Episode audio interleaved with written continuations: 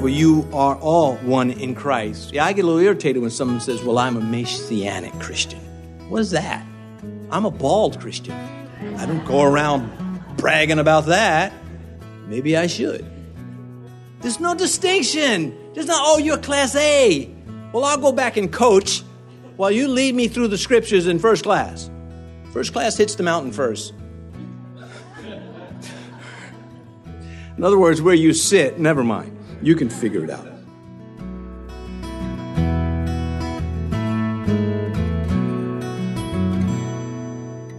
This is Cross Reference Radio with our pastor and teacher, Rick Gaston. Rick is the pastor of Calvary Chapel, Mechanicsville. Pastor Rick is currently teaching through the book of Hebrews. Please stay with us after today's message to hear more information about Cross Reference Radio, specifically how you can get a free copy of this teaching. Today, Pastor Rick shares part two of his study called A New Covenant, as he teaches in Hebrews chapter eight. Many of the Jews listened to the scripture, and that's why Philip found Nathaniel and said, we found the Messiah, the one whom the scriptures talks about. What was, what was he doing when Jesus showed up?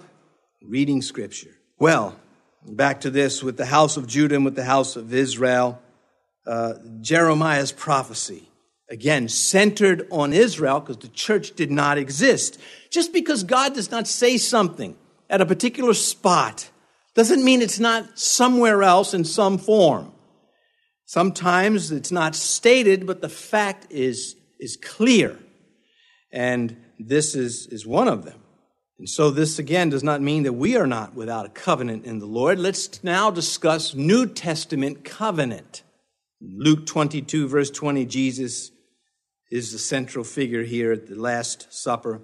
Likewise, he also took the cup after supper, saying, this cup is the new covenant in my blood, which is shed for you. You see, the covenant, the new covenant for Israel had many physical things that belonged to it as well as spiritual. The New Testament covenant zooms in on the spiritual. Doesn't tell the church you're going to get territory when I come back. It says you're going to get territory in heaven. There will be a new Jerusalem, in contrast to those who have not been raptured or suffered death, who will be alive during the kingdom age and carrying on life at the millennial temple. First Corinthians eleven twenty-five. Now, I, I'm thinking I just lost a lot of people, or maybe I lost you when you walked in the door. But what are we supposed to do? Are we supposed to say, boy, this is technical. Let's skip it. No, we'll take it. And we'll, what you don't get, what doesn't stick, well, let it not stick. But there will be those things that you will get. That's the work of the Holy Spirit, not me. I don't know what works in your head and not. I'm still trying to figure out what works in my head. And then, then when you finally begin to get a clue, you realize, you know what? I'm, I won't be in this life much longer. I'm getting older. I finally figured a lot of things out, and I won't be here to use them. First Corinthians eleven twenty-five, in the same manner, he also took the cup after saying, supper, saying, this cup is the new covenant in my blood. In other words, uh, what was started at, by Jesus was continued. All that Jesus began both to do and to teach, Luke starts off in the book of Acts. That's how it starts. All that he began to do and to teach. And there we find Paul continuing what his master had begun. Second Corinthians three. Speaking of Christ, who has made us sufficient, sufficient as ministers of the new covenant. Remember that, Christian. You are not ministers of the Old Testament.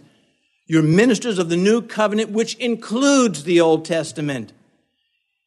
It filters out that which is to vanish, and it retains that which is to be retained.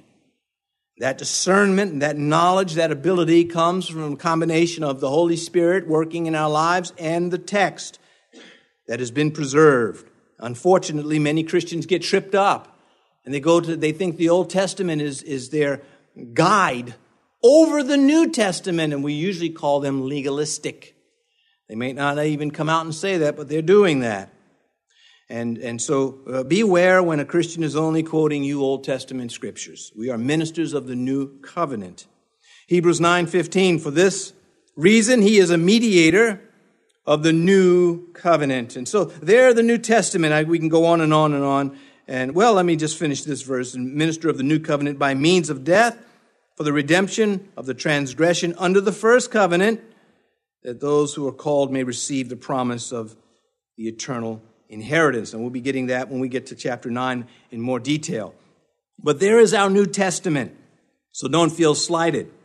But in Jeremiah, God had his moment to speak about the new covenant that would be heart deep and everlasting. And the reason why Jeremiah was used at that moment is because the nation was abandoning their covenant. And, and Jeremiah was raised up to say, God's got a new one. He's going to develop this. This isn't over. And out of that new arrangement, he is going to have his people who love him. And in the end, all Israel will be saved. Not every individual Jew. That is not what is meant. The nation will remain God's. That is God belong, belonging to God. That is an unbreakable contract. But the individuals, well, the ones who reject Christ will be judged like the Gentiles who reject Christ. But the Jews who accept Christ will be judged like the Gentiles who accept Christ. And you have to be able to sort that out, else you're going to get, it's like having your, your shoelaces tied together from opposite feet and you walk and trip. Hebrews seven nineteen, for the law made nothing perfect. On the other hand, there is the bringing in of a better hope through which we draw near to God, and that is our New Testament. And covenant and testament are synonymous. So you say New Testament, Old Testament, New Covenant, Old Covenant. Now, what is a Jew? Well, there's again, there's the ethnic Jew and there's a spiritual Jew. There are three important Jewish categories. Who is a Jew from the Scripture standpoint? From a righteous standpoint. And I'll get to those verses in a moment, but they're the physical descendants of the patriarchs. Those are Jews according to the flesh. There is the nation Israel that is not uh, is made up of people, but it is not a person. And in the end, that nation will be fully turned to God after they go through the Great Tribulation period and Christ returns. Then there are the spiritual descendants of the patriarchs. See, the physical descendants, Judas Iscariot, for example, you won't see him in heaven. The Bible is already, he is the son of perdition. It'd be better if he had not been born. And he is gone. He was a Jew. But then Paul the apostle, Jew also, he'll be in heaven. And so you make sure we keep that distinction straight or else we get tripped up. So the spiritual descendants, well, what about Luke, the writer of the Gospel of Luke in the book of Acts? He's a spiritual descendant, born a Gentile, but born again, a spiritual Hebrew, in Romans four. And the father of circumcision to those who not only are of the circumcision, but who also walk in the steps of the faith which our father Abraham had while still uncircumcised. You see, Paul, circumcision meant everything to the Jew. That was like, you know, that was the covenant. Going back to Abraham. Now, Paul writing to the Romans, doing much of what the writer to the Hebrews is doing, saying the same thing to the Jews, that you're no longer Jewish people um, uh, by practice and the religion. You're now Christians. You're now followers of Messiah, not the law of Moses as far as its rituals and pre-Messiah symbols. And so he writes to them and he says, those who follow the God of Abraham, whether they're Gentile or Jews, they are spiritual children of Abraham. Romans ten twelve, for there is no distinction between Jew and Greek, for the same Lord over all is rich to all who call upon him. That's it, those who come to Christ. Don't let me lose you now. Galatians three twenty-eight, there is neither Jew nor Greek. There is neither slave nor free. There is neither male nor female. For you are all one in Christ. Yeah, I get a little irritated when someone says, well, I'm a Messianic Christian. What is that? I'm a bald Christian. I don't go around bragging about that. Maybe I should. There's no distinction. There's not, oh, you're class A. Well, I'll go back and coach while you lead me through the scriptures in first class. First class hits the mountain first. In other words, where you sit, never mind. You can figure it out.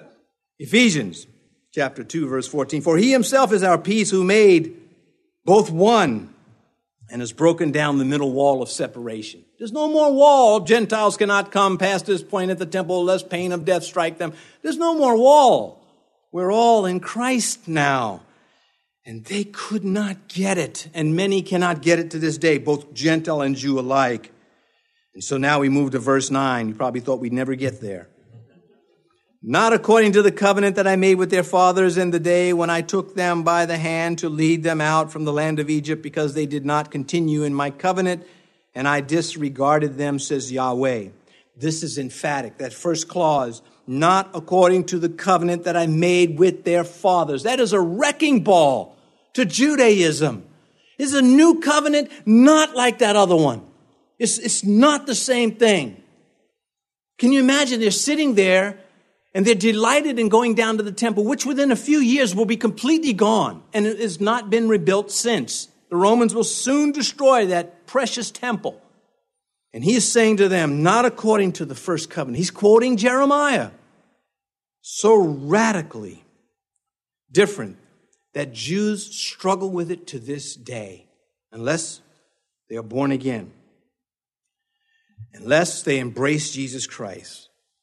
They will, as again, as a, as a nation, the individuals that make up that nation at the end of the tribulation, at the return, at the miraculous and glorious return of Christ, they will again grab hold of it and become the people of God. But now only individual Jews come. The nation will not repent. And as such, she forfeits blessings. She still, as a nation, is God's people, but as a nation and as individuals, the blessings, the spiritual blessings, are forfeited, and thus you have the law of Deuteronomy, the blessings from Mount uh, Gerizim and the uh, curses from Mount Ebal. And again, I've lost a bunch of you like, what? Who's bald? And what? This is grizzly. Uh, that's all you got out of it. But again, the Bible is big, and no man can get to its bottom. But on the way to trying to, there's so much. It is rich and wonderful, and to make us stronger in our faith. He says here in verse nine, because they did not continue in my covenant, and I disregarded them, says Yahweh. Well, they broke every covenant law they could break. And as I mentioned, they forfeit uh, the blessings, but the covenant stands because that God has made that solid. And now we go to verse ten. For this is the covenant that I will make with the house of Israel after those days, says Yahweh. I will put my laws in their mind, write them on their hearts, and I will be their God, and they shall be my people. Now, again, he's quoting Jeremiah to Jewish people, but he's also saying this applies to the Christians. This is application to us. We're his people, but it's a dual application, one to the nation and those who are, are uh, belong to God, and, and then, of course, we can extract application to the Christians. You can parallel this also in Ezekiel thirty-six if you are really that industrious. So the Holy Spirit has been made available to the church this identical way, where he says, I will put my laws in their mind and write them on their hearts. I will be their God and they shall be my people. We already have that. The church has it. John's Gospel, chapter fourteen, Jesus telling, talking to his disciples, but the helper, the Holy Spirit, that's what he says. The Paraclete, the Holy Spirit, the, the Greek word, New Testament written in Greek originally, not necessarily spoken originally in Greek, but penned, written down in Greek. Uh, the Paraclete, the Holy Spirit, the one who comes alongside of us. He continues, John fourteen, twenty-six, but the Helper, the Holy Spirit, whom the Father will send in my name, he will teach you all things and bring to your remembrance all things that I said to you. That's how we have our New Testament, through the writing of men by an act of God, the Holy Spirit. But there you see, we have the Holy Spirit in us. First John chapter two. But the anointing which you have received from him abides in you. You do not need that anyone teach you. Pause there real quick. Because there are those that misunderstand that verse and they'll say, aha, I don't need a Bible teacher. Well, John is teaching them while he's telling them that, so that's not true. That's not what he's talking about. But when you come to Christ, you have no one need to teach. Okay, let me show you how to come to Christ. You're told what the truth is. When you come, that's not something someone's teaching you. That's a reaction to what the Holy Spirit is doing. And nobody lords over that. We get the main, when we give, when, when the pastor says, if you bow your head and make this prayer, what if you followed a different template? What if you just boo-hooed your eyes out? Oh, I repent. I'm, I'm sorry. I want to be yours. You'd be accepted. We just kind of help you through the main points unless you want to sit down and read the Bible real quick and find out what they are for yourself.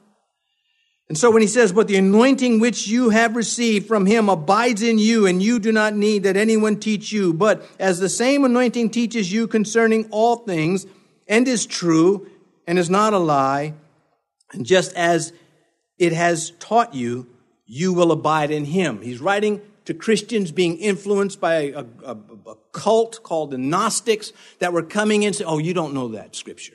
Let me tell you what it means. This, this is esoteric. This is high knowledge, and you're not there yet. Here, put this apron on, and I'll whisper in your ear the magic word. That's Mason, the Freemasons.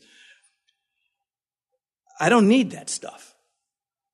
I have the word of God myself. I have the Spirit of God. And so my point is, the Israel will, has not yet come to this as a nation, but the church is already there. He says, and I will be their God, and they shall be my people.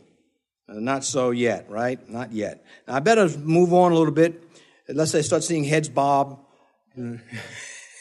drooling as you're falling asleep in the pew, and blaming me for it. No, something's wrong with your diet.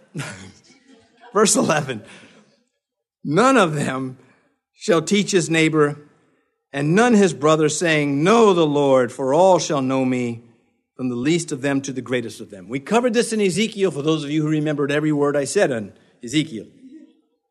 In the millennial kingdom, every single Jew will be a convert.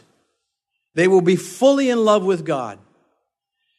And this is being said here by Jeremiah. Before, when the temple was up at the time this was written, the Jewish people relied on their priests to teach them, on the Levites to teach them God's word. Then the rabbis kind of entered in. And now it's all the rabbis. But the day will come when Christ returns, when the priests will only offer commemorative offerings, but they will not teach the people, because the people will know God just as well as the priests do. They will truly, personally, visually know Christ. And um, that is a promise. So, to the Jew and to the church, those Jews who lived through the Great Tribulation along with the Jews that are subsequently born will serve him. And all who accept Jesus Christ by faith right now belong him, to him. Galatians three twenty-nine, and if you are Christ, and you are Abraham's seed and heirs according to the promise. Whatever God promised Abraham, if you are a child of faith in Christ, those promises apply to you too, uh, barring those that are for uh, exclusively for Israel. Well, so we have one new covenant here presented in Jeremiah uh, to Israel. It finds fulfillment in the kingdom age and to all believers in some point. For example, First John three two, beloved, now we are children of God. How many of you were once not children of God? How many of you sitting here had no relationship with Jesus Christ? You were on the The bus hell, the hell, go, the bus going to hell, and didn't even know it. Quite comfortable. And then the Lord got hold of you, and you're not the same person anymore. And Satan tries to tell you all sorts of things and put them in your head to make you think that you're not so loved and so well off, and he's lying. Beloved, now we are children of God, and it has not yet been revealed what we shall be. But we know that when he is revealed, we shall be like him, for we shall see him as he is. That is a promise to the Jews in the new covenant and to the church when we enter glory. And it begins here, but it is finalized there. Well, I've got many more scripture verses to go, but that was, the time is running out. Verse twelve, for I will be merciful to their unrighteousness, and their sins and their lawless deeds I remember no more. That's a mouthful in Jeremiah's age. That is the time when they were killing the prophets. That is the time when they were persecuting him, worshiping idols, mocking God, going against God. And so he's saying the day is going to come that not as an individual, unless you repent, but as a nation, if God did not get rid of Israel's, if he does not forgive the nation their sins, then he will judge them as he has judged other people. But that's not going to happen. And so as a nation, forgiven of past sins, at the time when they repent, when they come to God as brought out in Zechariah. Their lawless deeds I will remember no more. Of course not. Otherwise, how could we be in? Now, this does not mean God loses knowledge. He just opts not to exercise judgment on it. We all appreciate this. Here's a Psalm verse that every Christian is blessed by. Psalm twenty-five, verse seven. Do not remember the sins of my youth, nor my transgressions according to your mercy. Remember me for your goodness' sake, O Yahweh. Remember not the sins of my youth. We try to tell our youth to walk the straight and narrow, that it's difficult, that maybe you can't do it. I don't know. Again, when I joined the military, the poster that really got me was, we don't promise you a rose garden. Well, roses have thorns. Why would I want one? So, I, but, but as a young lad, it was like, yeah, that's a challenge. You're not promising me? I, I'll take that. Well, when you come to Christ, he just says a better thing. He says, the road to me, the life with me, is straight and it is narrow. And you have to press through it. Not broad and not wide like the gate that leads to hell. You can just sashay on down that one. But to come into the kingdom, you're going to have to fight. You're going to have to draw from you something more than what the world draws from themselves. Is it worth it to you? We try as pastors and parents and persons to get our youth to not sin and have such a list of sins to not be remembered by God. We try to say, listen, you can, re- you can learn two ways. You can learn through perception or experience. And the way I'm using it now, experience is a hard teacher. If I tell you that frying pan is hot, don't touch it. But you want to touch it anyway because you're too thick-headed to listen to instruction. And you get your fingers burned. See, that's now you've learned from experience. It's a stupid way to learn. But some just are determined, they're committed, they get the tattoo, stupid. And they just have to do it. Then there's the learn. They're sitting here right now saying, why are you calling me stupid? You put the shoe on. Anyway, then there's the learning through perception. This is what we want you to have. We want you to listen to instruction and say, yes, I got it. I can see that. I'm smart enough to see it. I'm not going to do it. Again, back to my military time early. You know, when I was in boot camp, they never asked me my opinion. They always spoke nastily to me. They were never, the only time they were nice to me was at the hand grenade range. I'm not telling you, I'm telling you the truth. You step into the hand grenade pit. Okay, Prive, you're going to take this. Wait, wait. What kind of sick moment is this in life? Why are you being nice to me? Because he didn't want me to blow him and me up together with the hand grenade.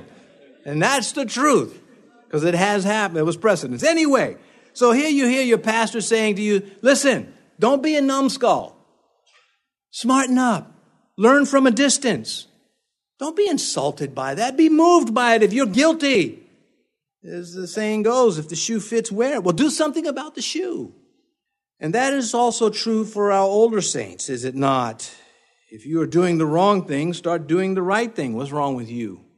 Now, what I don't like about this kind of preaching is that the Lord makes me live through so much that I say from up here, just talking about that. No, it was for them, not me. I'm the vessel. It doesn't work. And he doesn't always turn it off. He, okay, let's get back. Let's finish this. Verse thirteen. In that day, he says, a new covenant he has made with the, fir- the first obsolete. Now, what is becoming obsolete and growing old is ready to vanish away. Second Corinthians three eleven, for what is passing away was glorious. What remains is much more glorious. And so the Old Testament laws and rituals that are not upheld in the New Testament, for instance, the Sabbath day, which was given to the nation Israel, is not upheld in the New Testament. It's obsolete. And this doesn't stop many from uh, trying to resuscitate it, and we must guard against that. I'll just close with this verse. I didn't realize we were so late into this. Romans eight three. For what the law could not do in that it was weak through the flesh, that's why they he had a problem with them, as mentioned earlier. God did by sending his own Son in the likeness of sinful flesh on account of sin. He condemns sin in the flesh, and every single Christian despises sin in every form. There is no form of sin we are ever comfortable with, whether it is in us or in others, whether it is part of the curse that is on this life. We know what sin is, and we know the only one that can deal with it. You've been listening to Cross Reference Radio, the daily radio ministry of Pastor Rick Gaston of Calvary Chapel in Mechanicsville, Virginia. As we mentioned at the beginning of today's broadcast, today's teaching is available free of charge at our website. Simply log on to cross reference radio dot com. That's cross reference radio dot com. We'd also like to encourage you to subscribe to the Cross Reference Radio podcast. Subscribing ensures that you stay current with all the latest teachings from Pastor Rick. You can subscribe at cross reference radio dot com or simply search for Cross Reference Radio in your favorite podcast app. Tune in next time as Pastor Rick continues teaching through the book of Hebrews right here on Cross Reference Radio.